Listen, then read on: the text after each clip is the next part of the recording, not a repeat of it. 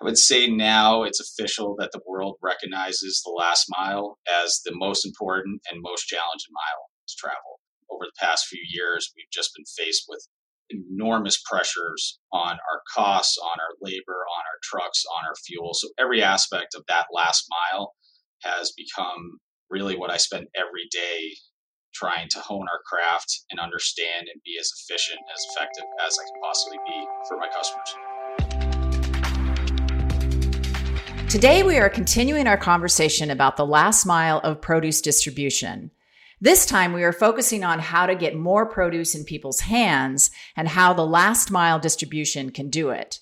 We have two great guests. Ted Katsiroubas, CEO of the 100 year old family business Katsiroubas Brothers, and Josh Trautwein, co founder and CEO of About Fresh. I'm so excited for the discussion. Welcome to both of you. Thank you. Hey, Vonnie, thanks for having us. Yeah. Ted, let's start with you and hear about your business. What is your mission and who do you serve? So, at Katsiroubas Brothers, we're a fourth generation family business located in Boston. Our focus is on any and all food service operators. Our customers are can source from us produce, dry goods, beverages, all dairy, cheeses, and proteins.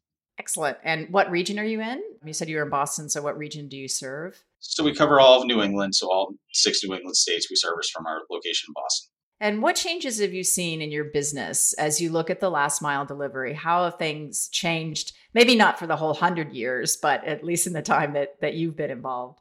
I would say now it's official that the world recognizes the last mile as the most important and most challenging mile to travel. Over the past few years, we've just been faced with enormous pressures on our costs, on our labor, on our trucks, on our fuel. So every aspect of that last mile has become really what I spend every day trying to hone our craft and understand and be as efficient, as effective as I can possibly be for my customers.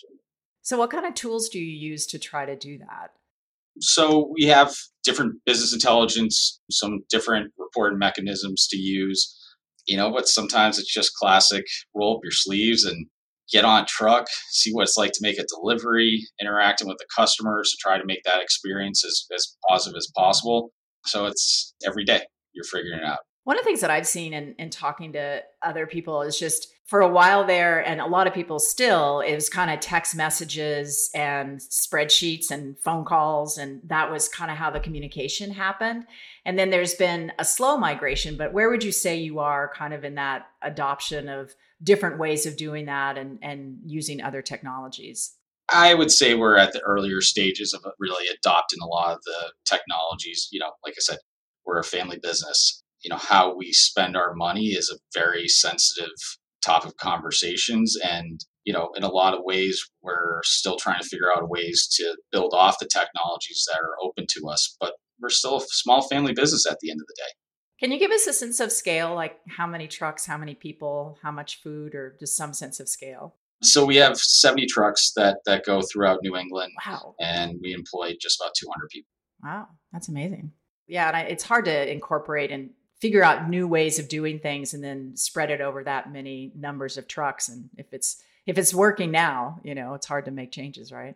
Yeah but i've seen we we've definitely folded in a fair bit of of uh you know from gps's and different tracking elements to it. So we we've uh routed software. So it, it's it has been something that we've found great benefits to incorporate into the business. And and ultimately while it's a benefit to our company the performance that translates on the other side for the customer just gets better with that. Are they are your customers demanding that you do things any differently or has that kind of stayed the same? It's a good question. I mean, it, yeah, our customers definitely have an expectation for us to to keep up with the big companies. So the bar is is continually raised. I would say the the most important one that we have to stay even ahead of where the bar is set is on food safety. Mm. So that's kind of a self-imposed bar that we've set that that we really want to be at the height of what a customer could ask of us for. What about your suppliers? Are they using any different technologies or do you try to get them to do things differently or is that kind of stayed static as well? You know, with the growers specifically, I think that they are in a similar position where they're trying to figure out their best use of dollars to improve their efficiencies and improve their customer experience as well. And I think the growers, it's incredibly challenging to, to hit the standards of some of the large customers that they work with, but they're figuring it out. Yeah, and like you said with food safety, that's definitely, you know, there's been a lot of requirements of being able to trace all the way back. So people are yep. forced to do things a little differently, right? Yeah, very much so. One of the things that you and I talked a little bit about was just looking at food waste, and that's become a, a big issue on everybody's mind. So how do you how are you looking at it? How are you dealing with that differently? So I can only tease this, and this is this is something that we'll probably be talking about, you know, a few months from now of, of where this company is going. But I've been working with Melissa Ackerman, who's the president of Produce Alliance. And the sponsor of this show this right now. And just just so conveniently, yes. And she's been, you know, workshopping a very special idea that's getting all of the shareholders together and having a good conversation about what is the actual food that's going to waste and why is that happening and one of the things that has become surprisingly apparent that a lot of the reason to why food waste is created is just based off the sizing of the product. And we believe very, very bullish on the belief that there's a marketplace that that can take in the product that isn't sized to a certain end user's specifications. And like I said, we've been having these conversations with the growers, we're talking with grocers, and we're also talking to people like Josh who have organizations that are working to fight food insecurities and working in communities that have issues with food access as a whole. And I really think that what's being built right now, just to keep the T's going, is really going to be able to connect everything together. That's really exciting because it really takes everybody in the supply chain, not just one piece of it, to to work on that. Yep, exactly. Do you guys do prepared foods as well, or we distribute them? You distribute. oh, you distribute them. Yeah. So you you would buy them from someone else and distribute them. Okay. Yep. Is that a growing part of your business? It is for our uh, direct to consumer company, Morrissey Market. We found a great response to to prepared meals for that. And what's been really special about that is we've been able to work with the customers of Katsiroubas Brothers and also a company named Shirazi Distributing. That's a dairy company in Boston as well. So we've been a- actually able to take the products that are made by our customers and deliver to them to people's homes. Yeah, so tell us more about that. I wanted to hear about Morrissey Market and kind of how it started and and tell us more about that. Morrissey Market is a tech-enabled perishable logistics service. So we're built to service customers at their home with restaurant quality produce, seafood, and also these prepared meals and it's all built off the existing infrastructure of Katsiroubas Brothers. And when did you start it? Was that a COVID thing, or did you start it before that? It was a COVID thing. You know, when the world was trying to figure out what was going on, we had a lot of produce still in our warehouse, flowing into our warehouse from California, and we had to figure out a way to sell the product. And what that manifested itself as eventually became Morrissey Market. And what's been really special and taken on its own life is, is up until this point, my sister and I were the two principals of Katsiroubas run the company together. And through this time, she's taken the reins along with um, the CEO, Brad McNamara, of Morrissey Market to really give it its own life within our infrastructure. And that's allowed us to just utilize everything all the time. And I think that's one of the special lessons we learned through the pandemic is we've taken every piece of equipment, every square foot of our warehouse and just figured out a way to keep it going all the time. And that's that's a beautiful world to me. Yeah, that's really great. And is it so? Is it housed? Did you, do you have a different warehouse or facility for it, or it's it's right? It's in our current uh, distribution center in uh, in Boston, Mass. So both companies share space, collaborate, source from each other, and um, keep it under one roof. That's all we need. And how far can you distribute from from Morrissey Market? From Morrissey Market, uh, I would say we're probably just between. I would say we're coming in about forty mile radius from the warehouse. All right, let's move on to Josh. So tell us about About Fresh, and you have developed three parts of your business. So tell us about the different parts of your business, um, what their mission is, and and who they serve. And welcome. Thanks for taking time for this. Uh, so uh, our mission at About Fresh is to just make sure that um, everybody has access to the food that they need to be at their best. So we're a, a nonprofit that's based in Boston, deeply integrated into the healthcare ecosystem and focused on serving households that are experiencing food insecurity and diet related health issues. The original program that we developed, which was um, inspired by my experience at a community health center, you know, confronting food insecurity amongst my patients, it's called Fresh Truck. Uh, it's a mobile market. We convert school buses into grocery stores. Uh, so we have three on the road right now that we operate across Boston, sell about $2 million of food this year. And it's really traditional retail model. You know, you walk inside of the truck, grab a basket, you're picking out all your own food, carry 30 to 40 different produce items that we source from Katsiroubas. Uh, and then you check out at the back of the truck. Uh, we take cash, credit, EBT, and then a payment method we developed called Fresh Connect, which is another one of our programs that I can talk about. Building on that during COVID, you know, largely inspired by a partnership with Ted, we developed a Fresh Truck online market so that our community of shoppers can use cash, credit, EBT, um, or Fresh Connect, our payment method, to actually pre-purchase food that they can then pick up at our truck. And you know, we have some really exciting uh, work underway with Ted, with the City of Boston, to actually explore um, direct to doorstep delivery uh, as a component of the the Fresh Truck online market. So really excited about the work that's being done there. And all of that work between, um, you know, Fresh Truck, our mobile market, and then the Fresh Truck online market uh, is concentrated in Boston. So we just serve Boston communities. And alongside of um, the Fresh Truck mobile market, you know, we're really thinking about how we can show up as an organizer and an advocate uh, for food justice. So thinking about like how can we support our communities, uplift the voices of our shoppers to actually shape policy and healthcare practice that governs, you know, whether or not we have access to food. So excited about all that work around both of those programs.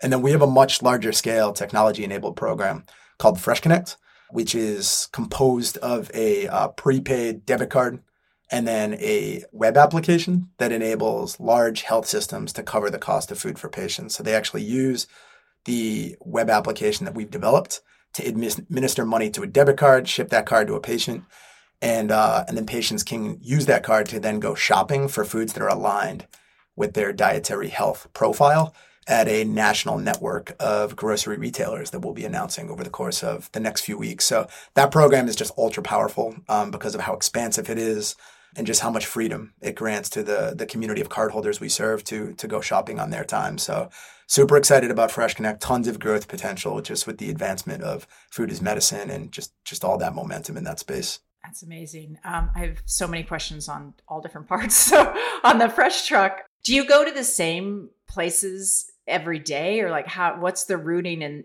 i mean you must go where people know you're going to be so how do you set that up oh yeah the three trucks Totally, yeah. That that's a super important component of the model. Same place, same time every week, pretty much all year round. Like we'll we might change up a community location if we're hearing back from our shoppers or from community partners that like maybe we want to change up one block versus another. But that element of reliability that you just named is super important. So um, yes, year round we're more or less in the same place, same time every week, and we become that that fixture um, for like healthy food access in communities. And what do you he- what what do people say about that? I mean, what what do you hear from customers that have gotten used to using the trucks? Yeah, I mean it's it's a mixed bag. You know, I mean it's when we pull up in a community where um, a source of just like low cost, really fresh produce, um, because we source all of our food wholesale and we're not relying on you know donated inventory, we can totally control you know the the quantity and the variety like in line with the the cultural makeup and the preferences of the communities that we're serving.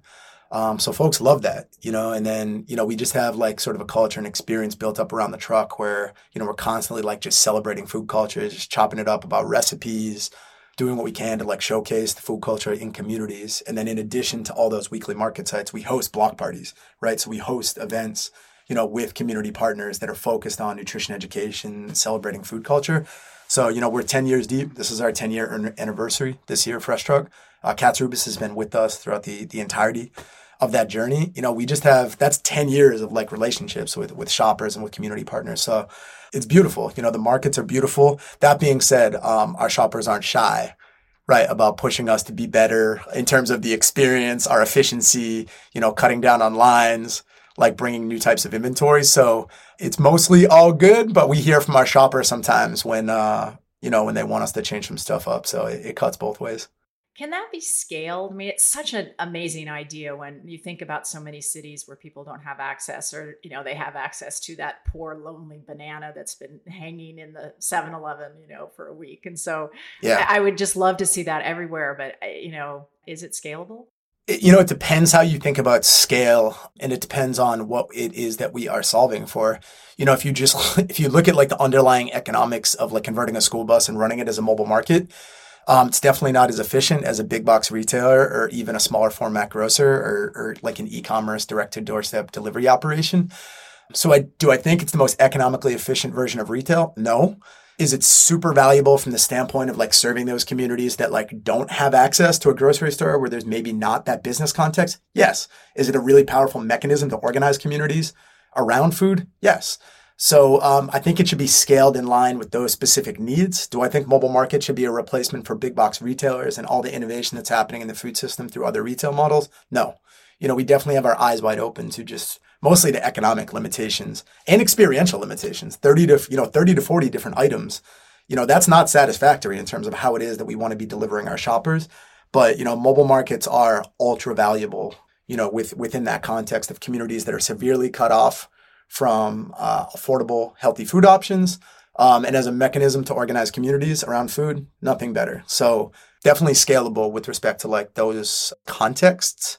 But you're not going to hear us advocate for mobile markets to, you know, wholesale replace all other models of retail in our food system. No, it doesn't. I mean, it doesn't compete with any of that or replace any of that because it's serving people that otherwise are not served. So it's a whole different right. market. Completely. Absolutely. Absolutely. And are you is that part nonprofit? Like do you do you have to yes. try to make money on that? It's a nonprofit. Okay. That's excellent. We're fully nonprofit. Yeah, are, we're okay. we're fully nonprofit across the board. We we operate like any traditional business from the standpoint of just like financial discipline and how it is that we manage our economics.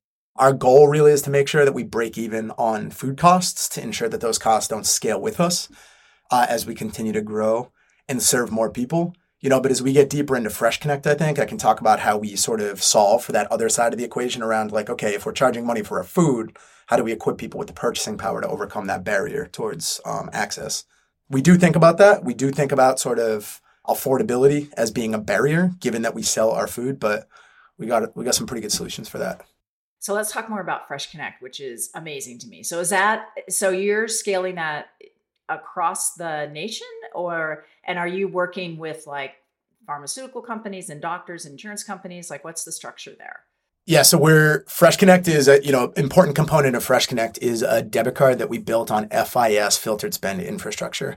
Um, that same infrastructure is responsible for about seventy percent of all EBT transactions. It's by far like the best in class like fintech out there to facilitate the adjudication of a set of spend parameters. So in our case, we're able to actually program the Fresh Connect card with medically tailored spend parameters that are specific to a patient's healthcare profile. The money that's loaded onto the cards for people to go shopping is sponsored by health plans, health providers, community-based organizations, and philanthropy. So there's a wide range of like funding sources that are backstopping the money that's going onto the cards we and then we built a tool, that web application that I was referring to before, that actually enables the end-to-end program management of loading the cards, programming the cards with spend parameters, and then that same web application is also able to capture data that's returned from the transaction. So we're able to track uh, shopper level spend data from all of our cardholders, tie that to electronic health records, third-party research platforms. That's enabling us to conduct some like really exciting longitudinal research to measure the impact of Fresh Connect on um, you know food security, you know social emotional health, and then certainly you know biomedical health outcomes, and then hopefully total cost of care over time, so that we can build the economic case for deeper investment. We do have a great partner in Takeda Oncology.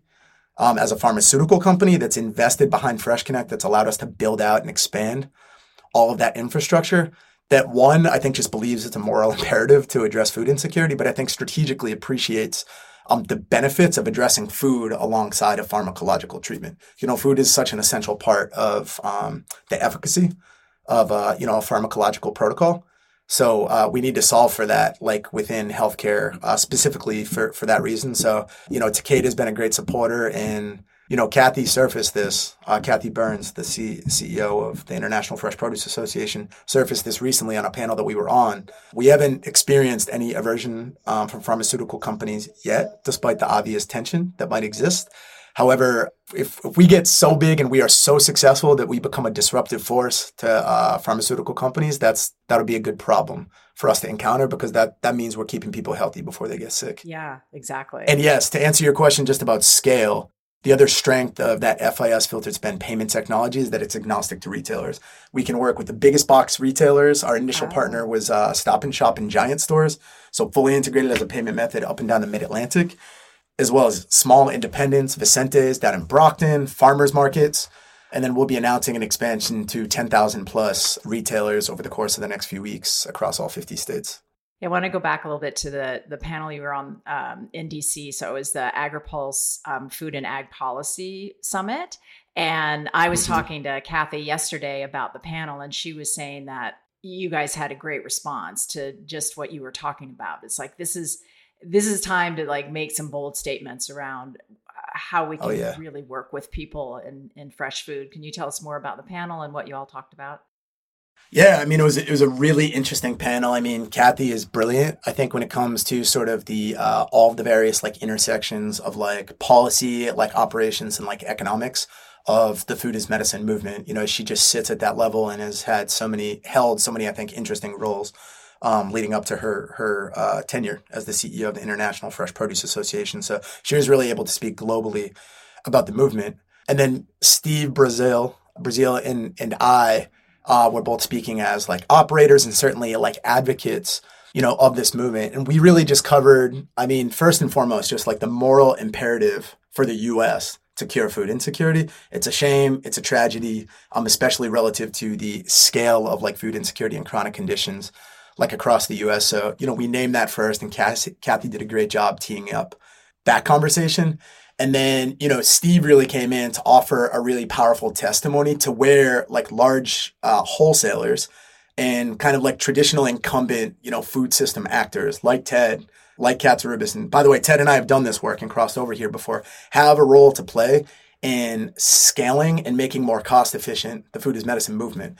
And then where we fit in is kind of like that middle layer of infrastructure that connects healthcare to the food system, connects healthcare to, you know, Katsiroubas as a way of leveraging all that infrastructure, that buying power, um, and that scale to really deliver food as medicine efficiently. So that was kind of the range of the panel. Really beautiful, diverse perspectives ultimately all came back together around this mission of just embedding food into healthcare to just cure hard stop food insecurity. There's no reason it should exist. Like we have a line of sight towards um, solving for it and plenty of resources to invest behind it, we absolutely should. So, um, you know, that, that was the big, bold statement I think that we all aligned behind.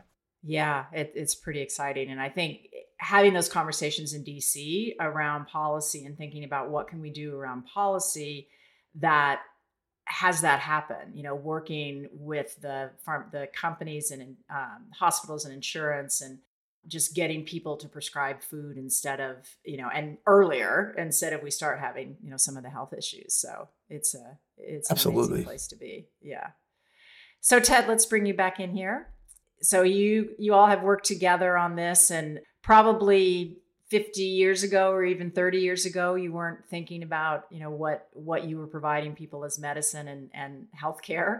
So how did you get involved with josh and and how has the program been for you? I just saw this bus roll up to my warehouse and produce started going on to it and I'm like, what's going on? I mean, that, that's on, that's, I mean, that's, they're really cool looking. I saw a picture of one. No, and, and shout out to uh, my boy Mike Strock in the, the, Chelsea market. Yeah. In the terminal market. So Josh was going in and, you know, rolling that bus in at 3 a.m. to our terminal market, which is in Chelsea, Mass. And uh, as as Fresh Truck started to scale up, I think he just had a you know a chance conversation with Mike saying like I, I got to figure out a way to get this all under one roof. I, I, can't be doing all these pickups, and and and Mike connected the two of us. So that's how um, we really started to work together. And you know, I think that time that we spent leading into the pandemic was all we needed to to figure out a way to just really just shine for our two strengths together came together and just able to take on such an overwhelming issue that was going on at the city of Boston at the time of trying to get food into people's hands while they were afraid to leave their houses. They, they had so many different health issues that were barriers for them to comfortably leave their homes. And that was all the groundwork that was laid for that time. So is that when did you start? Like 2018 or so? Did you start working together? We were we were pretty much. I mean, at this point, probably 2015 at least. Yeah, but I'd say Ted, even out ahead of that, right? When we were just getting started, Vonnie, like we tapped into Katsiroubas at an early stage. We didn't immediately begin sourcing from them, but like Ted, you and others like at Katsiroubas were really generous uh, to just help us get our heads around how it is that we go about standing up our supply chain.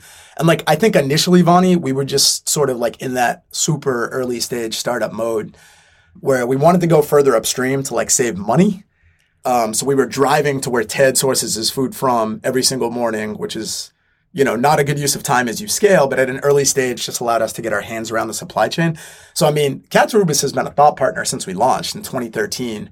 But then, yeah, Ted, we got going on just like a day to day sourcing relationship. Yeah, it had to be 2015 at the latest. Right around there. Yeah, at the latest. But Katsiroubas has always just been a, a great thought partner and supporter that's just given us really honest insight and advice on how to make a really complex supply chain work. Well, Josh, do you tell them what what you want, or Ted, do you like? How do you guys decide what to put on the truck? I mean, that's one of my favorite aspects to this relationship is that mm-hmm. that the two things that I, I want to kind of bring back to what Josh had said is that they run their nonprofit like a business and they are very conscious of how to, to operate effectively both for themselves but also for me so they were on a very very tight ship and that is something that's allowed us from the for-profit side be able to partner with them in such an effective way but the other thing that's super important for everybody here and just really think about this is that they are not built off of donations they are not built off of food that comes to them to just kind of figure out how to get their to their customer. They're built off of sourcing cultural relevant product and to a standard that all of my customers expect. And that is the recipe right there. So they're ordering the products based off of what their customers want, period, end story.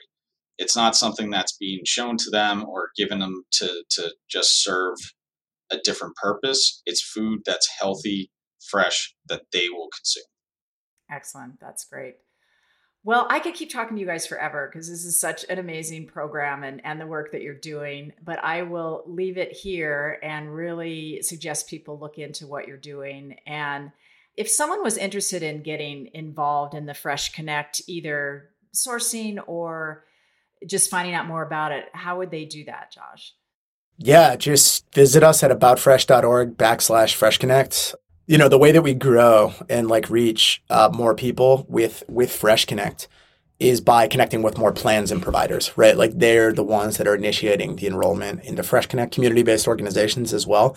You know so as we are um, you know pursuing all this exciting growth across more retailers um, uh, really excited about the potential of expanding partnerships in line with uh, with that growth. So yeah aboutfresh.org backslash fresh connect and you can read all about how the program works um, if you're a health plan provider, a community based organization, and how we can get started. It's pretty simple, uh, powerful program, but it's simple to stand up and get going. So would love love to chat with any potential partners. Excellent. All right, thank you both. You've been listening to Fresh Takes on Tech, a podcast from the International Fresh Produce Association. Keep connected with us by subscribing to the show in your favorite podcast player. If you like what you've heard, please rate the show. That helps us keep delivering the latest on produce technology. Thank you for listening. Until next time.